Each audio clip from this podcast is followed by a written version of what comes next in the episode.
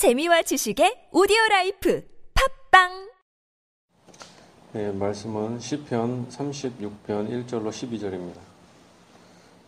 악인의 죄가 그의 마음속으로 이르기를 그의 눈에는 하나님을 두려워하는 빛이 없다 하니 그가 스스로 자랑하기를 자기의 죄악은 드러나지 아니하고 미워함을 받지도 아니하리라 함이로다.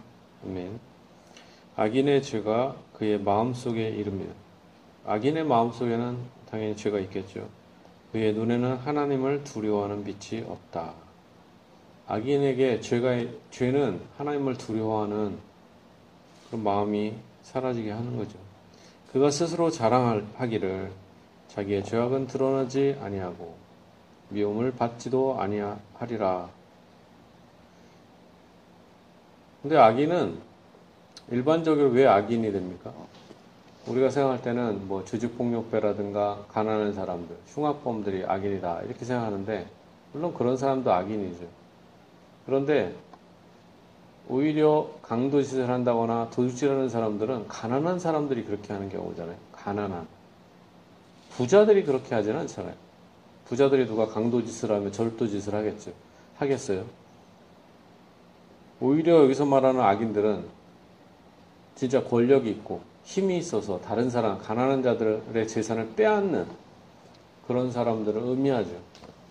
합법적으로 빼앗습니다. 그 외 여러 가지 악한 짓을 합니다. 오늘날에 보면 이 나라와 정부가 문제가 있는 게 사채업자들이나 이런 사람들이 저축은행이라든가 이런 식으로 합법을 가장해서 고리대금, 고리대금을 통해서 사람들에게 이렇게 돈을 긁어 모으죠. 근데 그게 정부가 보증을 해주고 TV에 계속 광고가 나오고 모든 광고의 상당수가 지금 이 사채 광고 아닙니까?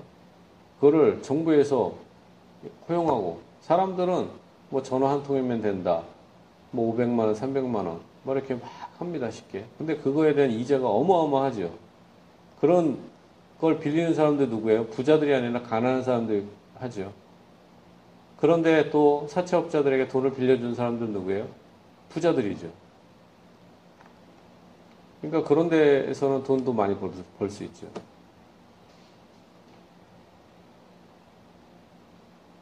죄악이 드러나지 않는다 이렇게 생각하죠. 왜냐 합법적이니까 몰래 하고 그러는 게 아니라 합법을 가장한 방법을 합니다.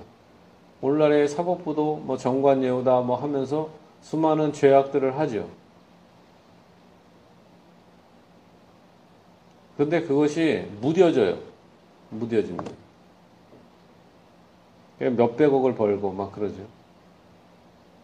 그런데 그것이 돈을 버는 것 자체가 뭐 이렇게 나쁘겠어요. 근데 부당, 불, 불편하게 사용돼야 될 사람이 사용당하지 않고 갑자기 한 10년밖에 안 살고 나와요.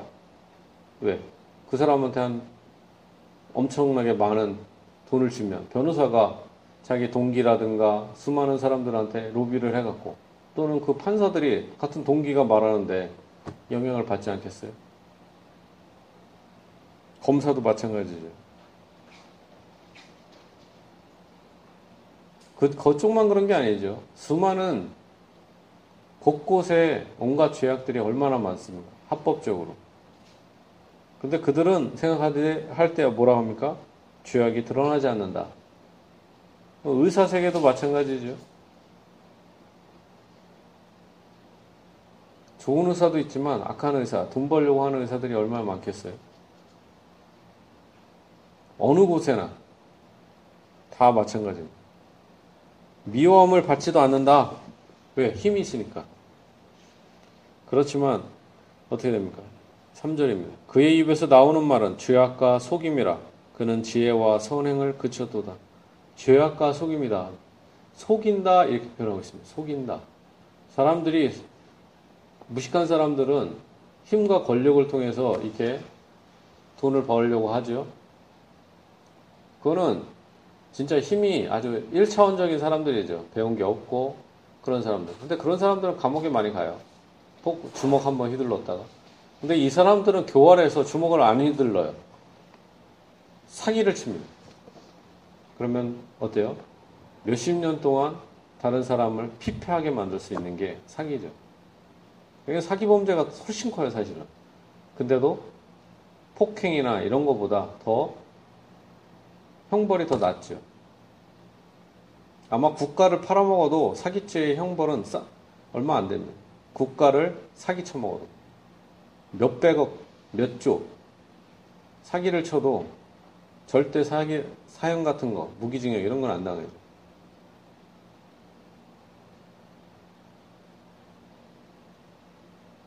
그러나 성경은 이런 자들에 대해 형벌을 강화하고 있다라는 겁니다. 그러니까 하나님의 법과 세상의 법이 일치하지 않는다. 라는 겁니다. 그는 지혜와 선행을 그쳤도다. 그는 그의 침상에서 죄악을 꾀하며 스스로 악한 길에 서고 악을 거절하지 아니한도다. 이것은 어, 목사 세계도 마찬가지예요. 신학 신학 교수들이나 신학 박사들도 마찬가지예요. 자기의 탐욕을 따라서 많은 사람들이 거짓말을 하죠. 거짓 교리를 가리키죠. 왜? 그걸로 자기의 명예를 얻을 수 있고 그거로 여러 가지 사례금이나 돈을 착취할 수가 있기 때문에 거짓된 설교를 할 수 있는 거예요. 속임. 5절입니다. 여호와여 주의 인자심이 하늘에 있고 주의 진실하심이 공중에 사, 사무쳤으며 여호와 하나님의 속성을 얘기합니다. 하나님은 어떤 분이에요? 주의 인자하심. 하나님은 인자하시다. 하나님은 인자하십니다. 근데 인자하심이 어느 정도예요? 하늘에 있다. 일단 두 가지 속성이 나오죠. 하나님은 자비로우신 분이시다.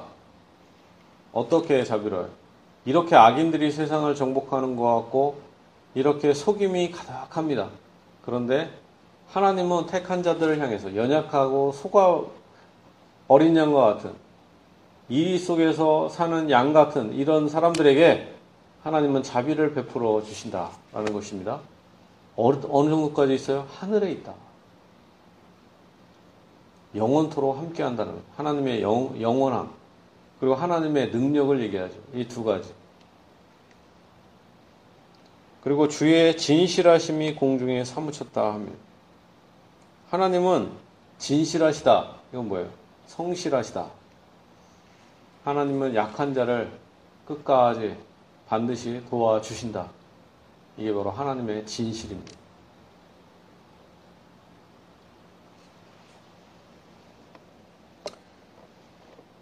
공중에 사무쳤습니다.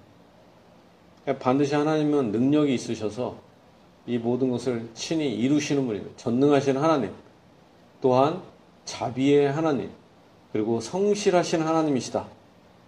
라는 걸 우리가 마음에 새겨야 됩니다. 우리가 연약하지만 세상을 바라보고 사람을 의존할 게 아니라 누굴 바라봐요? 하늘에 계신 하나님 아버지를 찬양하며 하나님께 감사하며 하나님께 기도해야 될 것입니다. 하나님은 인자하심이 하늘에 있고 주의 성실하심이 공중에 사무쳤다 합니다. 6절입니다. 주의 의는 하나님의 산들과 같고 주의 심판은 큰 바다와 같으니이다. 하나님의 산들은 견고하게 서 있습니다. 하나님의 공의는 지금 집행이 되지 않는 것 같지만 하나님의 의는 산처럼 견고하게 있습니다. 또한 주의 심판은 큰 바다와 같으니 큰 바다는 너무 넓잖아요. 깊, 그 깊이를 알 수가 없죠. 사람이 그 가장 큰 깊은 바다에 어떻게 들어가요? 죽잖아요. 잘 깊이가 어느 정도인지 잘 몰라요. 그 심해에 무슨 생물이 사는지도 잘 몰라요.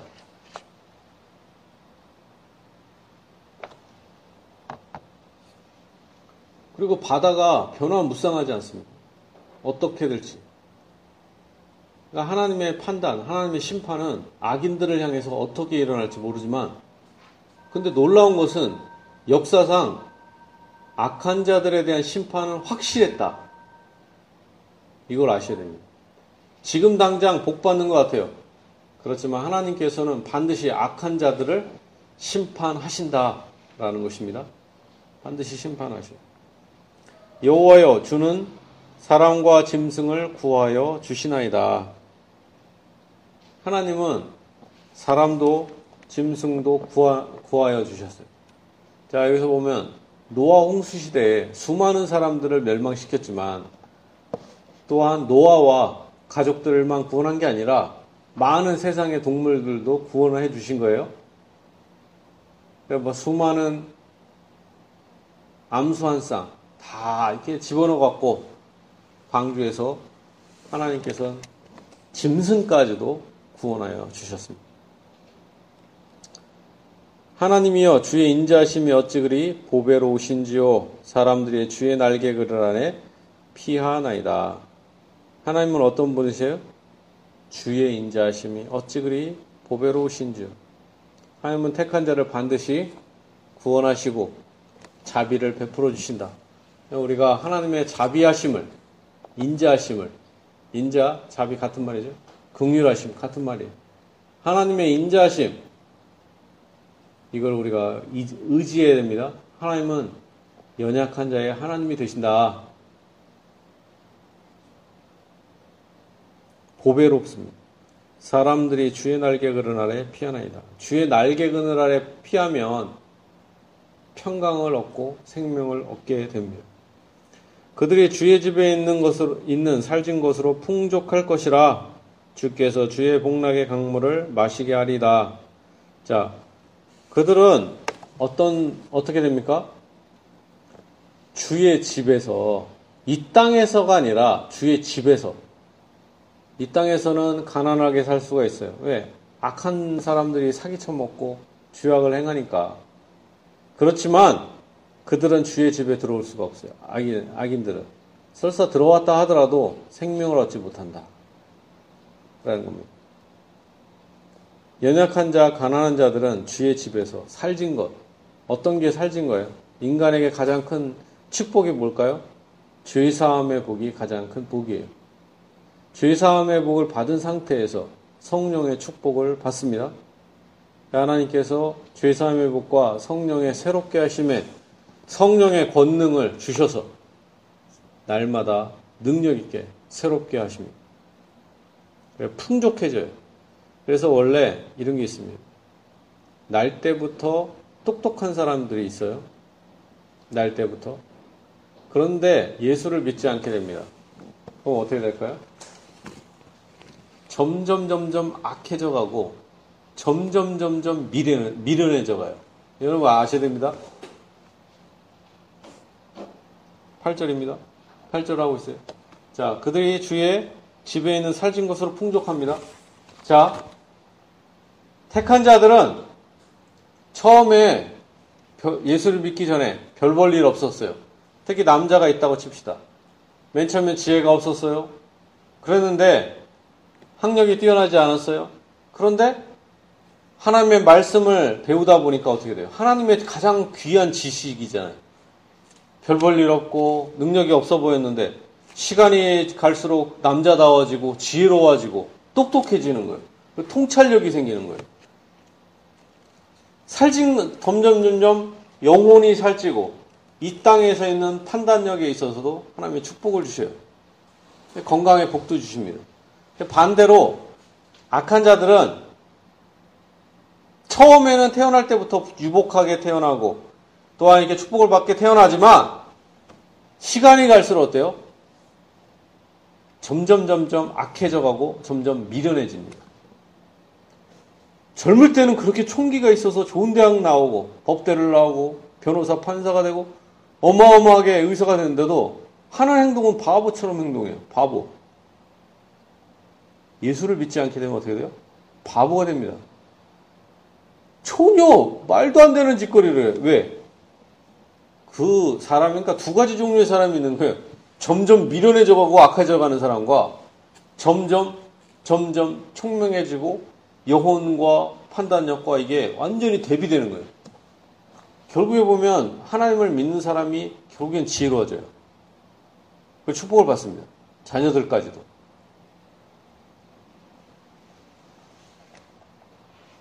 가장 큰 복이 뭐, 뭡니까? 주의 집에서 죄사함의 복을 받습니다. 죄사함의 복을 받고 영혼의 자유함을 얻습니다. 이제 죄에서 노임받고 성령의 자유를 획득하게 됩니다. 그런데 저 위대한 사람들은 뭐예요?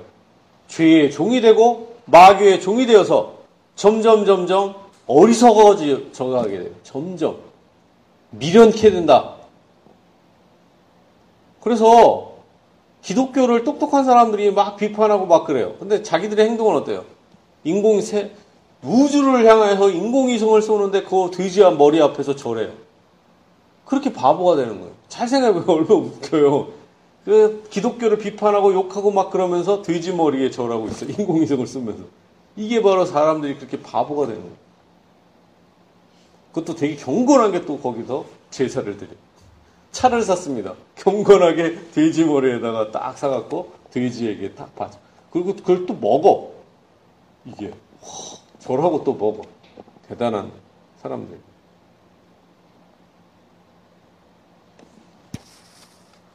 그들이 주의 집에 있는 곳으로 살진, 살진 곳으로 풍족할 것이라. 택한 자들은 반드시 주의 집에서 풍족하게 됩니다. 이 땅에서 잠시 그래요. 고난을 받고 비참하게 죽을 수도 있어요. 거지 나사로처럼. 그렇지만 영원한 천국에서는 반드시 살진 것으로 풍족하게 된다는 것입니다. 이 땅에서도 하나님 일반적으로 복을 주셔요. 그러나 이 땅에서 예외적으로 못 받는다 하더라도 저 천국에서 하나님께서 풍족한 것으로 가득 채워주십니다.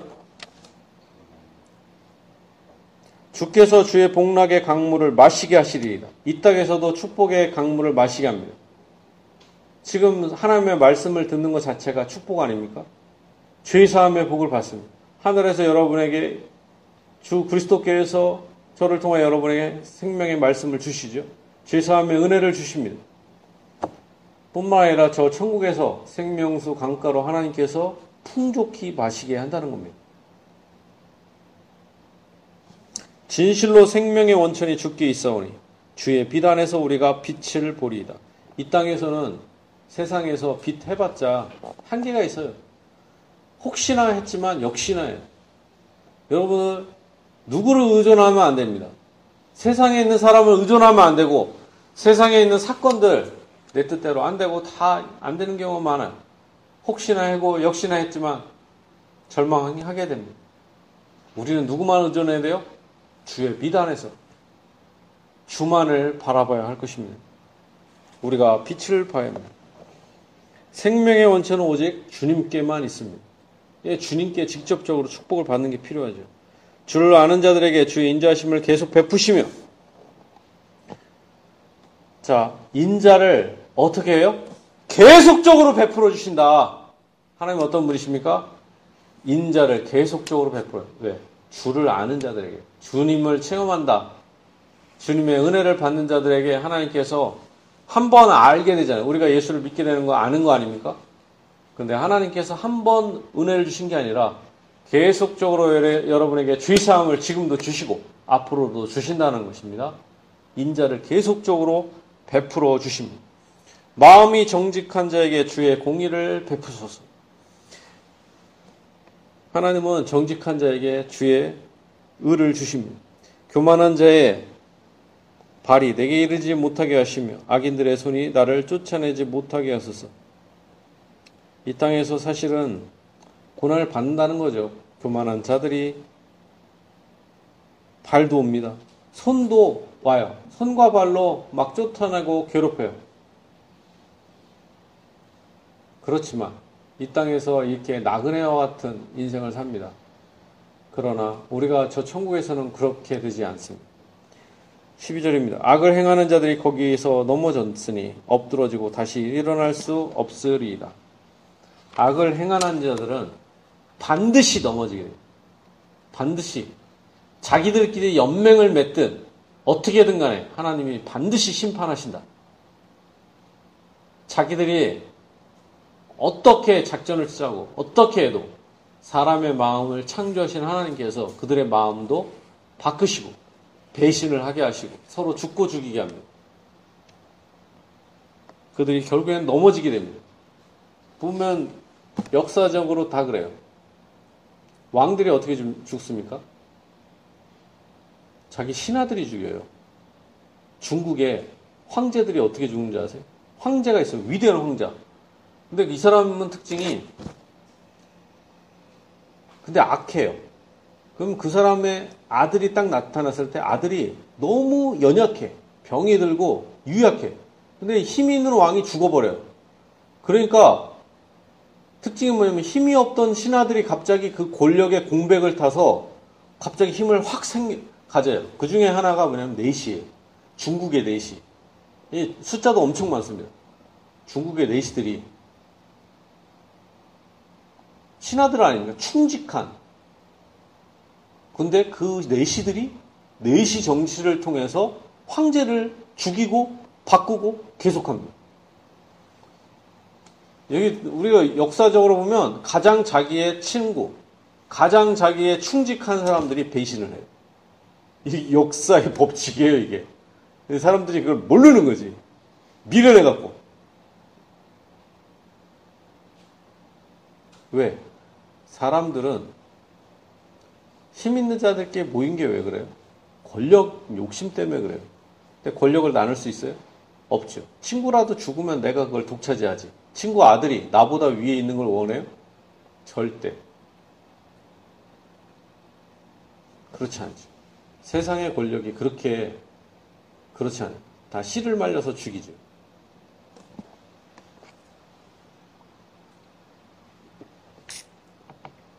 결국엔 악, 악을 행하는 자들이 있습니다.